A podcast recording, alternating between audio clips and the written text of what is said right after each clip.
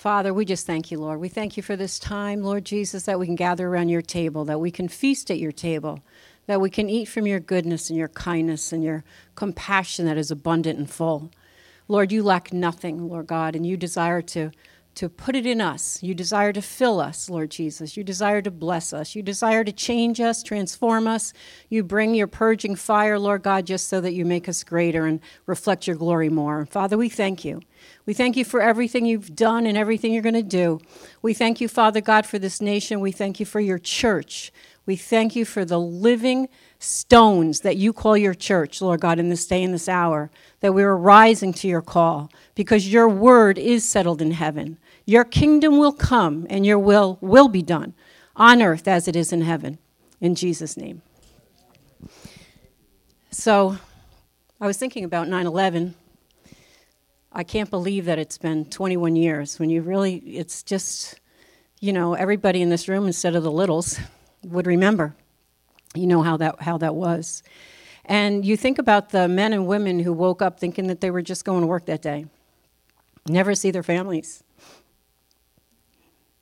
Uh, the suddenness, the suddenness uh, where the enemy comes to rob.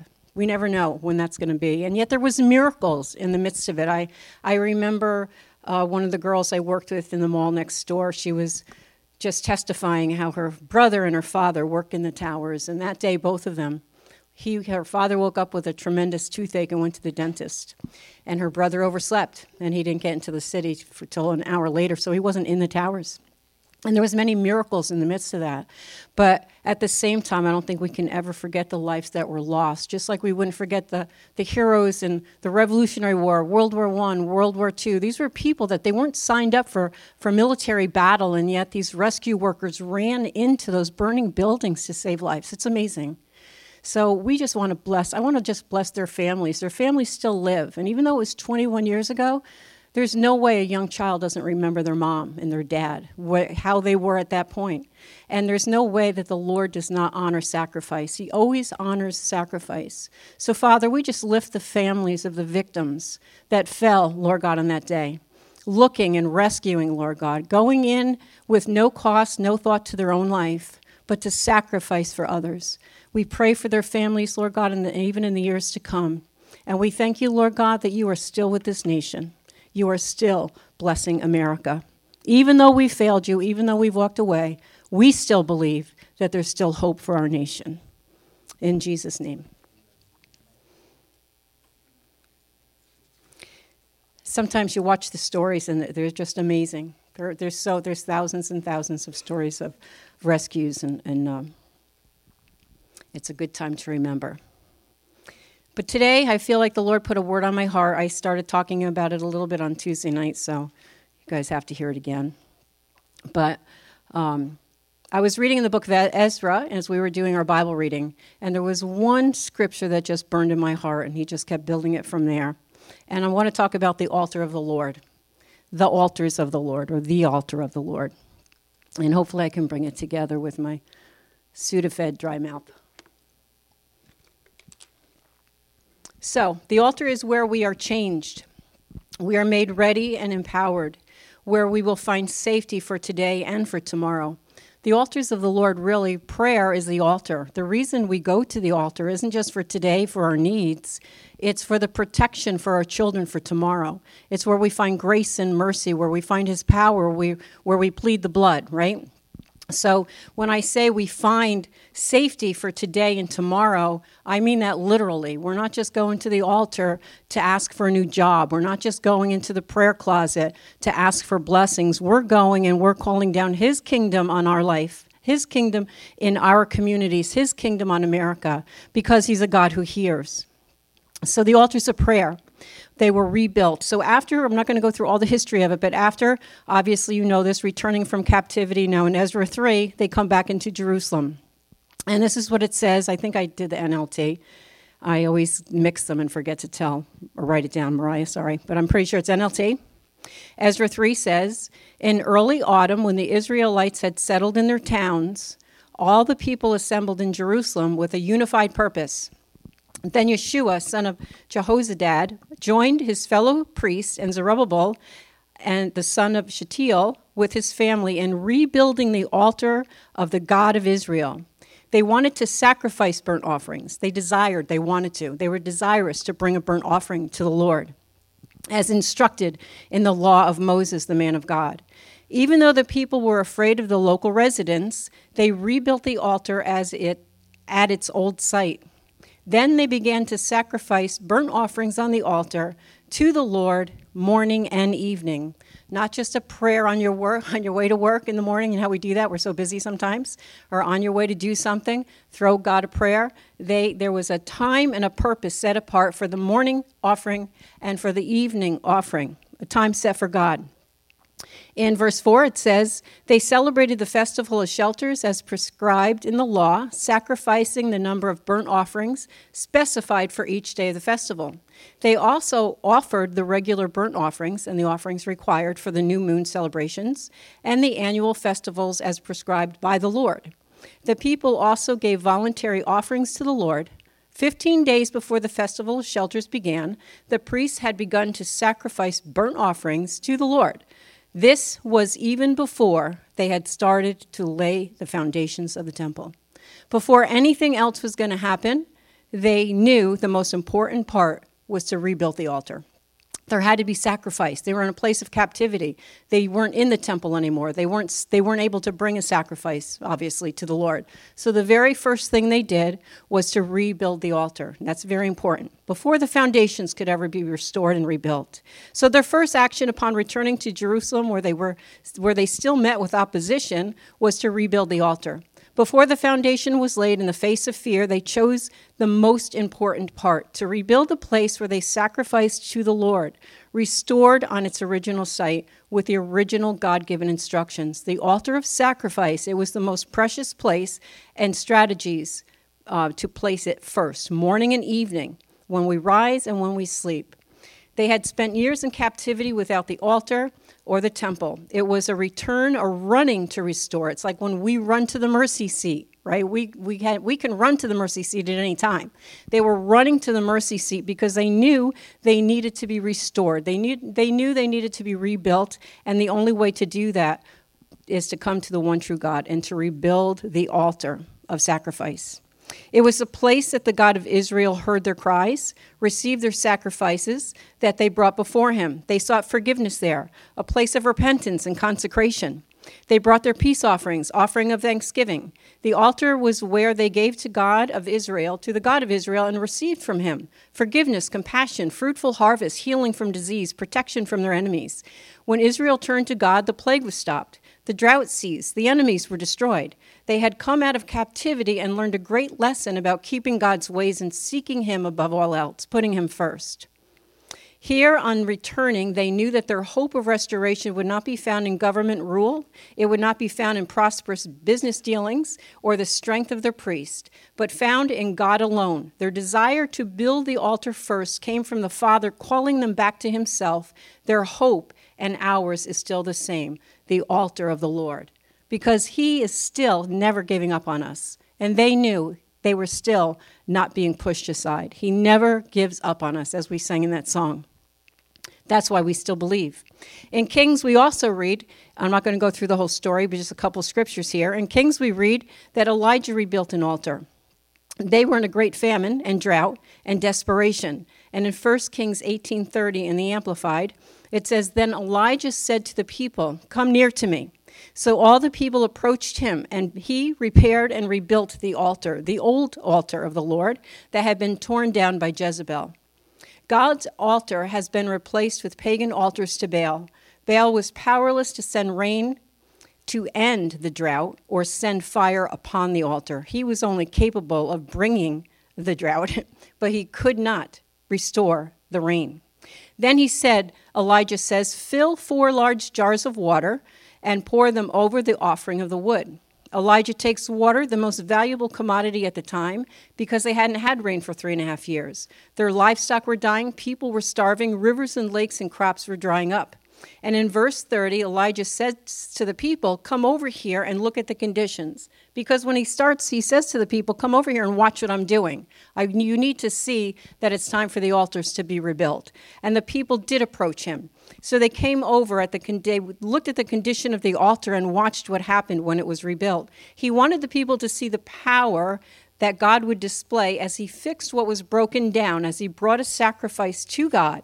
And that's what happens today. The Lord is so gracious, so filled with compassion, so filled with mercy to want us to return to any degree to where we were at one time in faith and believing for our families, whatever it is, in our relationship with Him. He's always ready to restore, isn't He? He's always calling us to run to the altar, run to the altar, come to the altar, come to where I am, come up here. He's always calling us. He never stops.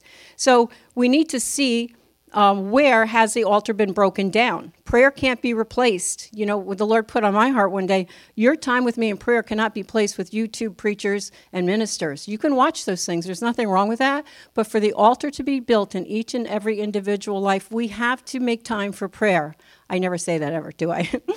on you know to me it's like all I ever say on a Tuesday night and I need I need to know for myself. The only place that the nation can be built, that individuals can be built, that your family can be prosperous, that you can find healing is in that place of altars. It's wonderful to hear somebody preach, preach. It's wonderful to watch what's happening on YouTube. I like to do all that research, what's happening in the world, because I believe we're in the end times, so I won't go there. The destruction that's happening, and I watch all those things. But I need to be in my prayer closet. I need to be in my room with my door closed and set aside a time to be with Him. That's what we all need to do. And the Lord knew that. And so that's why He even orchestrated a, an altar in the beginning for morning and evening that we would come to Him. So he says that in um, verse 30, and then in verse 37 it says, "O Lord, answer me." After he poured all the water out, these are really sticky. He says, "O Lord, answer me." So these people will know that you, O Lord, are God, and that you have brought them back to yourself. The prophet always just wants the people to know that it's God calling them back. That's what he wants the people to know because God put that in the prophet's heart for the people to know. He always just wants to commune with us. So he says, Lord, answer me so these people will know that you, O Lord, are God, and that you have brought them back yourself, to yourself. Verse 38 Immediately the fire of the Lord flashed down from heaven and burnt up the young bull, the wood, the stones, and the dust. It even licked up all the water in the trench. And when all the people saw it, they fell face down on the ground and cried out. He got his answer. The people cried out, The Lord, He is God. Yes, Yahweh is God. A sacrifice on the altar of the Lord will always bring fire. He will always respond. Elijah rebuilds and the Lord answers with fire. Whenever the altar is rebuilt, the Lord will answer with fire. He waits for our hearts to come to him. The fire consumed the sacrifice, and a backslidden nation repented. The famine was finished, the rains returned, and Israel won a victory, all because the altar was restored the people saw the power of the Lord. In Leviticus, they were told to bring the sacrifice of God. They were told to bring the sacrifice and that God would bring the fire. In Leviticus 6:13 it says remember first the fire. Remember the fire must be kept burning on the altar at all times. It must never go out. And you know what does the New Testament say? Pray without ceasing. People say, How can you do that? How do you pray without ceasing? I have to work, I have to cook, I have to clean. We have all these things to do. Because in your heart, in your heart where our altar is, we're constantly bringing people to God. We're constantly communicating with Him, right? You're constantly walking around your house muttering to Him, or in your workplace, you're constantly thinking about Him. And that takes that takes time. That takes time to recognize Him, to remember Him. It takes time to do all those things. But that's what it means by it should never go out. That fire should never go out.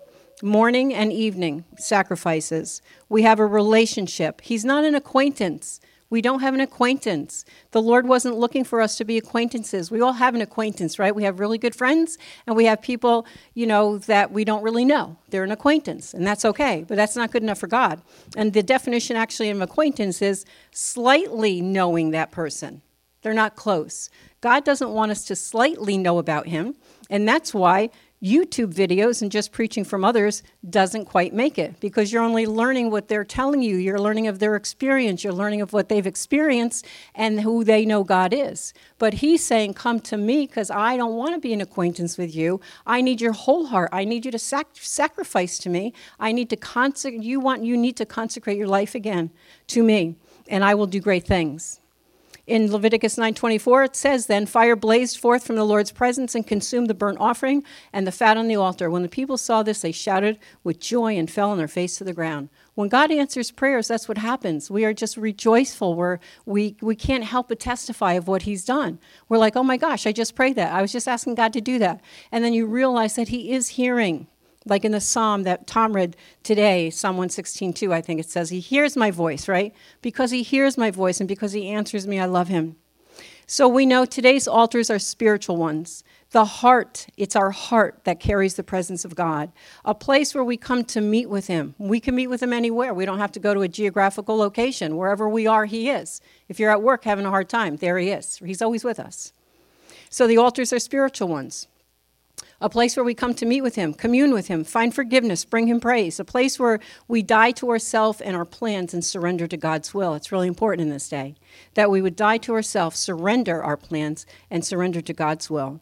When we come to the prayer room and cry out, we bring sacrifices of prayer, and He hears us. Everything happens at the altar of prayer. It was rebuilt. The first thing they did was rebuilt it because nothing can happen without prayer. There are no shortcuts. Prayer is really the keys of the kingdom. Prayer is where everything is, is decided and made. The altar is the place that God designed for us to meet with Him, receiving His strength, His mercy, His outpouring of love and great compassion. It's a place where we are forgiven and empowered. It's a place where we bring the lost, the broken, the sick, the blind, and the weak. And in that place, with Him, He takes what we bring and He restores, strengthens, heals, He delivers, and He transforms humanity. In our prayer closet, we don't even need to call the people. You don't need to talk to them face to face. You're in your prayer room, you're crying out to God. You know, heal my family in Santa Fe. I can't be with them all the time but you can move upon their hearts and you can change them, right? So we're like Rahab, always bringing out the cord, save my family and save all that's theirs. That's what we do in the altar. We're praying for their communities, praying that they don't have floods, praying that they don't have droughts. So in the altar where we come, that's what we're doing. And in that place, with him, he takes what we bring, he restores, he strengthens, he heals, he delivers, he transfor- transforms humanity. He's transformed us. So why would he not transform those we're praying for? He fills us with faith. He confirms his covenant with his people. It's where his kingdom comes and his will is done. It's where we are honest before him, declaring our inabilities and weaknesses and receiving his ability and strength. He knows we're weak. We just have to recognize that. I am so weak. You can be strong one day, and the next the next day you're like the cowardly lion, right? You hear bad news, and it's it's all undone. But we don't have to worry about that because God's strength then fills us and takes us where we can't go. In the New Testament, Jesus himself said in Matthew 6 6, this is the New King, New King James, but you, when you pray, go into your room, and when you have shut your door, pray to your Father who is in secret, in the secret place, and your Father who sees in secret will reward you openly. That's powerful. I love that scripture. Usually, when I go to pray, I always quote it to the Lord. I said, You said if I come in here secretly, you see me. Nobody else knows I'm in here, but you see me. And when I cry out, and when I ask you, for um, deliverance, when I ask you for healing for somebody, if I ask you to fill me more, you're going to reward me, but not secretly. He's going to reward you openly because he wants people to know that you know the king. He wants others to know that you've been with him. Why? Because they will desire that and then they want that, right? Then they're like, well, I want to go into my prayer closet. If that's what's happening for you, then that's what I want to happen for me. And it's not just answers. You're changed. You're more peaceful, right?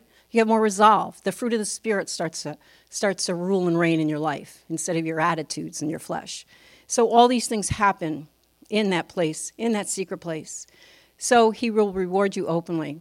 It will be known that you have been praying. Answers come, and you will be changed. It will be known that you have spent time, you've brought a sacrifice to the altar, and you serve a God that does hear. God still honors sacrifice. Prayer is sacrifice. It takes time, right? It takes commitment when you first start saying this is your This is I'm going to come. I'm going to spend X amount of time with you. I'm going to spend an hour a day with you, and I'm going to keep doing it. I'm going to be consistent. And you do it a few days and you miss a day. You go back and you do it again, just like training your arms for war. But you can't stop. You have to continue to go. You have to continue to run to the altar because we need them now more than ever. So God honors sacrifice still. Sacrifice of our time will always result in an enlarged heart, a heart changed, and prayers answered. His fire still falls. He wants to be the center of our lives. Isn't that amazing? He wants to be the center of our lives. First in our hearts is his top priority. He wants to be first in everything we do. The tabernacle, I thought about this, the tabernacle in the time of Moses was right in the center of the camp and all the tribes were around it, right? When you look at the picture, like some people say it looks like a cross, but you have, you know, the three tribes over here and three tribes over here and three up here and three down here. And you have the 12 tribes all around the tabernacle. And so he was always in the center. It was always to be that way. When they built the, the tabernacle, or I mean the temple, they built it and the communities were built around it. So now you find churches on the outskirts of town, right? But there was a reason for God to design it like that the reason it was designed like that is when they woke up in the morning, came out of their tents, what did they see? Right? They saw the pillar of fire. They saw the smoke. They saw they smelled the incense of the priests. You could smell them. You could smell the anointing oil and you could smell the sacrifices. So their senses were filled. Their senses were filled with the presence of God. And so he designed it that way. When we wake up to see him, when we go to sleep, we see him. And even in our dreams, we get to sometimes hear revelation from him and he visits us there that way.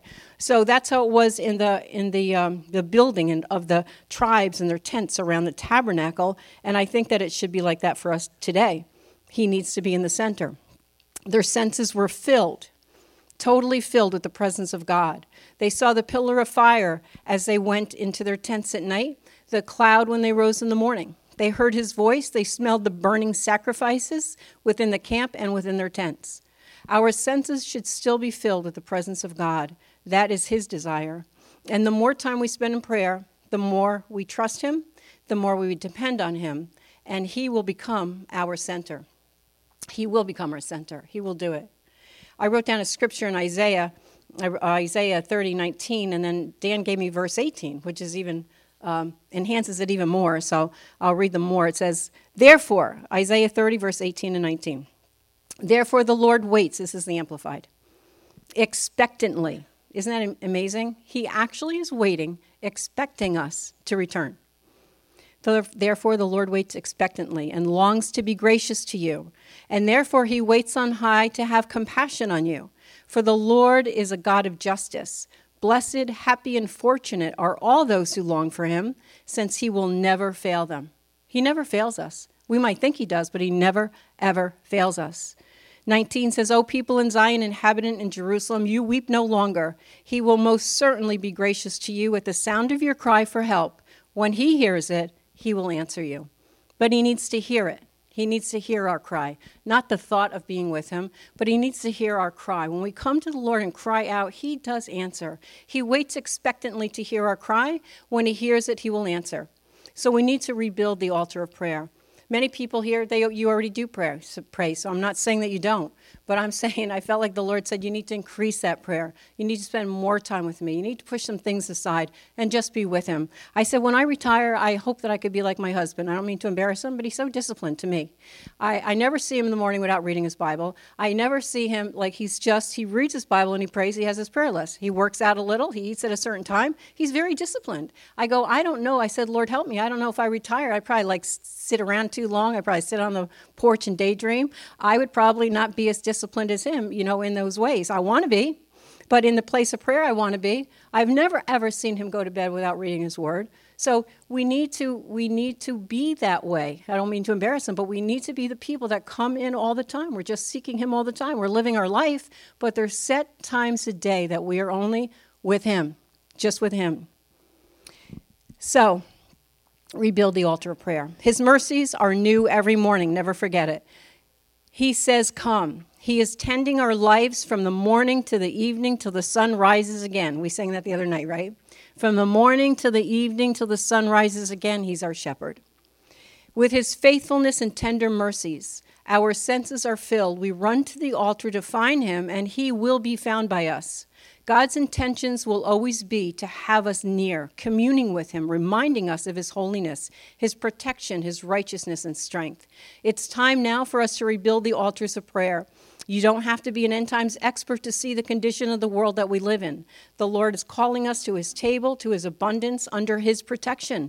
That's another reason we pray. We're crying out. We're speaking the blood of Jesus. That's why I love that song. We speak in the name of Jesus. We're speaking the blood of Jesus over our families. Those who don't know him, they, those who don't know the suddenness that could come to their lives, right? We need to be those people.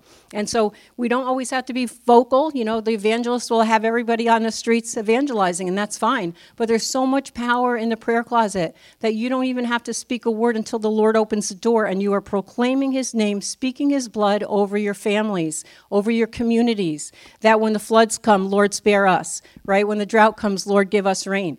We are to do that. He says to come boldly to his throne, and we are to do those things. So he's calling us to his, to his table, his protection, showing us how to pray, what to pray, uh, what to pray, but it's found in the building of the altar first. The foundations are already crumbled, but when we pray, they can be rebuilt. The nation's, our nation's foundations are crumbled, right? There's no doubt about it. But you can't just fight it in the government arena. First, it has to be fought in the prayer closet. You have to go to where God hears and God can move mightily with his power and his angels. Jesus said, Go into your prayer room and pray. Pray to the Father. Daniel had an altar and he prayed three times a day. Abraham, Nehemiah, Noah, they all built altars. There's really, there's just too many to, to, to name. But when you read the word, that is the basis of their faith all through the Word. Anybody that's anybody in the Word has a faith and a strength. They were men and women of prayer. The first revival that broke out in, in the book of Acts, it was a it was like a hundred. It was like what? How many days? Forty day prayer prayer meeting, right? They were in the upper room. They were praying. They were crying out to God. So that didn't just happen. You know. Oh wow, here we go. It happened through prayer. It happened through waiting on the Lord. And so we today have greater access than they had we have Jesus, Messiah, the blood poured out for us, so that we can always come, always receive grace and mercy, compassion, empowerment, healing, and deliverance. We have the perfect sacrifice, the perfect lamb. His blood contains power, and that power never weakens. It actually gains greater strength. This is the Lord said to me. It actually gains greater strength as we apply it to our lives and the life of others. Isn't that powerful? So his blood now is not just spilt on our hearts, but we are proclaiming it, right? We're proclaiming it over our families and the lost. So it gains greater power, greater momentum. As we come to the prayer altar for forgiveness, healing, restoration, and miracles, his blood is crying out. His blood cries out. Isn't it amazing? His blood cries out. The martyr's blood cries out. Abel's blood cried out. How much more Jesus, his blood, speaking to us, to the Father, speaking for us, our advocate. His blood is crying out and accompanying, accomplishing what we never could. Who could stay away from the throne when we understand the magnitude of his desire to answer with his unlimited power? Unlimited power. And before we have communion, I want to read um, to me the perfect example of the running of the Father. And I asked Mariah to play a song before we have communion together. But I just want to read this because in the song, I'll read some of the words. It's just such a visual, it's such a, it's such a way to hear what God is saying to us. He's reminding us, He's reminding us that He comes running to us. We run to the altar, we can walk and stroll to the altar. He just ha- he needs that one little turn. He sees that one little turn in our heart, and the Lord is all over it. As soon as he sees the turn and, and he says, Well, my daughter is turning towards me, she's considering me phew, he's running. He's after you. And then he's not to he's not to get away from you until the completion is there. That's how de- desirous he is for us. So before we have communion together, I wanted to remind us of the prodigal son and the words in a song that we're to sing. Well, we're to listen. We could sing. We should sing too. Remembering the Father's love and the blood on, on the mercy seat. Um, some of the words are this I see my Father's opened arms I see him running. I see my father's open, open arms, bearing my shame, wearing my scars. That's what he does. We all have shame. We all have scars. We've all, we've all gone through things. We've all fallen short, right? But in the process of falling short, we have the blood of Jesus Christ. He's like, It's okay. I got you. I have this. I see your heart is repentant. I see that you're turning to me. And so then the next line says, I fall upon the mercy seat where the blood of Jesus speaks for me. I can't get that one line of the song out of my heart. I fall upon the mercy seat where the blood of Jesus speaks for me. In the course of your life, in the course of this week, in the course of this month, you need to say, Lord, I'm just coming to your mercy seat. I'm running to your mercy seat, not just for myself. When I take communion, even by myself, I don't just take it for myself, I'm taking it for my family. When I'm remembering Jesus Christ, I'm remembering what they're going through and I'm taking it for them. There's power in the blood. There's power in communion. There's power in understanding that at that mercy seat, his blood is speaking for us.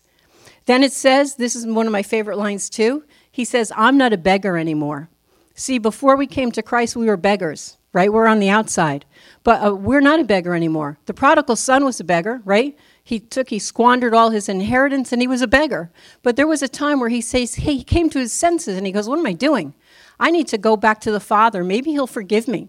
And so when he goes back he's not a beggar anymore. He comes running. The father comes running to him. We're not a beggar. We come boldly before the throne. He's not remembering anything you did. He's not remembering what you've lost what you meditated on what your temper tantrum. He's not thinking of that. He's happy that you're there. You're his child. What mother or father would push aside their child Say, you know, you're a little dirty. Can you go clean up and then come back and talk to me, right? Uh, you stink a little bit. Go take a bath and then we'll talk. The father doesn't care. He's like, come to me. Just come. I, I need to talk to you. We need to, we need to have a conversation. I need to speak to you. So he says, I'm not a beggar anymore.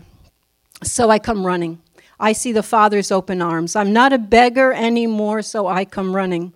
I fall upon the mercy seat where the blood of Jesus speaks for me and we are returning to the altar ourselves. We're running to the mercy seat where His blood is speaking for us. The blood of Jesus, Jesus Christ of Nazareth, His blood speaks for you and me. When we turn to Him, when we push our plans aside, when we pray at the altar, the Father comes running and He sees his, he sees His child washed in the blood of His Son, and He hears. And what he hears is the blood of Jesus speaking, not guilty, delivered, made whole, healed, filled with his glory.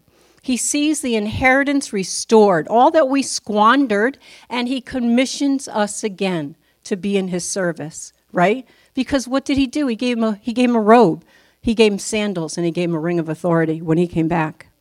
So he is still, Jesus still, and always will be our advocate. His love for us is beyond our comprehension. His heart is full of compassion and we are always welcome, full of compassion. Psalm 145 8 in the New King James says, The Lord is gracious and full of compassion, slow to anger, great in mercy, right? And I like not all, all the um, versions say full, but it's, it's an important word because it's greater than compassion. Full means there's an abundance of compassion that you can't even run out of. There's no way to run it dry. It's not like it's not like we need a little bit of moisture like from the rain to grow our plants. God's compassion will never ever ever ever ever run dry. You have enough for your whole entire life. You have enough for your life, for your children's life. Full, abundant. He's abundant in compassion. We return to the Father's house just like the prodigal. We may not be living a life of sin like he did, but we might be neglecting the altar a little bit. We might be neglecting his house. As we give ourselves to the rebuilding of prayer, we will find ourselves like the prodigal, eating at the table in the Father's house, feeding on his word, filling our appetite with his presence and purpose, and praying. Praying, not playing, is what I heard. I want you to be praying, not playing. He's all for playing, but we need to be praying also. The only answer in the days that we live is returning to prayer as Israel had, restoring the altar first before anything else was restored, as Ezra had, rebuilding as Elijah had, and a nation turned back, the drought ended, and the rains came, and they had a victory. Our greatest protection now and always will be to be covered in the blood of Jesus Christ. The prodigal was not a he was not a beggar anymore. So quickly in Luke 15, uh, 17, it says, But when he came to his senses, he said, how many of my father's hired men have more than enough bread, but I am dying here with hunger? I will get up and go to my father, and I will say to him, Father, I've sinned against heaven and in your sight. I'm, no, I'm not even worthy to be called your son. Make me as one of your hired men. He was willing to be a slave. So he came, so he got up and he came to his father but while he was still a long way off, I don't know how long that is, but his father had to be looking for him every day. He never gave up on him, like the song we sang. He never, ever, ever will give up on us. His father saw him. He felt compassion, that full compassion for him. He ran, embraced him, and kissed him. So while he was a long way off, the father saw him. He never stopped waiting for his return. There was always, there's always faith in God's heart. He has faith he's got great faith. You know, we think like, well, Lord, we, we have to have faith. Well, he's got faith. He has faith to believe that we'll actually become something, right? He has faith to believe that he can finish what he started in us, you know, with a rebellious crowd. I mean, that's pretty, he's a, he is a God of great faith. So, and as the son said to him, Father, I have sinned against heaven and in your sight. I am no, I'm no longer worthy to be your son. But the father said, quickly. I love how it says quickly.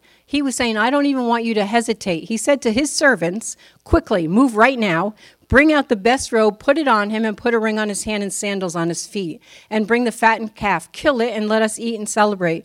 For the sin, the son of mine was dead and has come to life again. He was lost, and now he has been found. And they began to celebrate. Quickly, dress him in his rightful clothes, he said. Don't delay. It's an unnecessary delay. He never spoke of his past mistakes, but immediately put it him back into his rightful position at the table. See, that's our rightful position.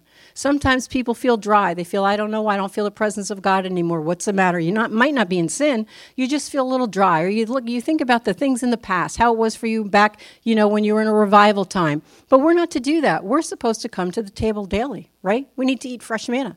And so what happens is when we start thinking like that, we forget the most precious thing we have, and that's the altar. And as we do that, we eat with him. We sit at his table. The Lord puts robes of righteousness on us. He puts sandals on our feet, prepared with the gospel of peace. And he puts the ring of authority back on our finger, saying, Listen, you haven't lost anything. You come boldly before me. You ask what you want, and I'm going to answer. I am going to deliver your friend. I am going to, I am going to help your family. I am going to bring rain to a droughted, a droughted region, right?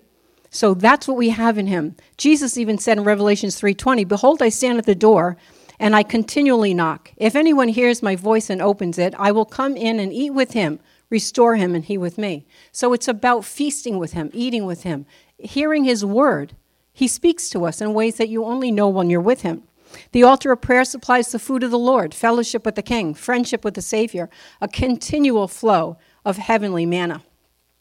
I might have just ended there. I lost a page, but that's okay. Nope, that was it. Then we're going to have communion. So that's what we're having when we come to the altar. We're going to listen to the song. I just really want you to listen to the words. So as we hold, um, we'll take communion together as soon as the song is over. But as you are listening to it, just give him your heart again. Give him your life again. Say, Lord, I do come to you, but I want to come to you more. I do know you, but I want to know you even in a greater way. I want to be responsible. I want to be one that will hang the cord out like Rahab did. Rahab really fought for her family. If it wasn't for her, they wouldn't have even existed. They would have died in Jericho along with the others. But we have that kind of strength and power when God makes a covenant with us, right? So enjoy this song. You'll feel his presence.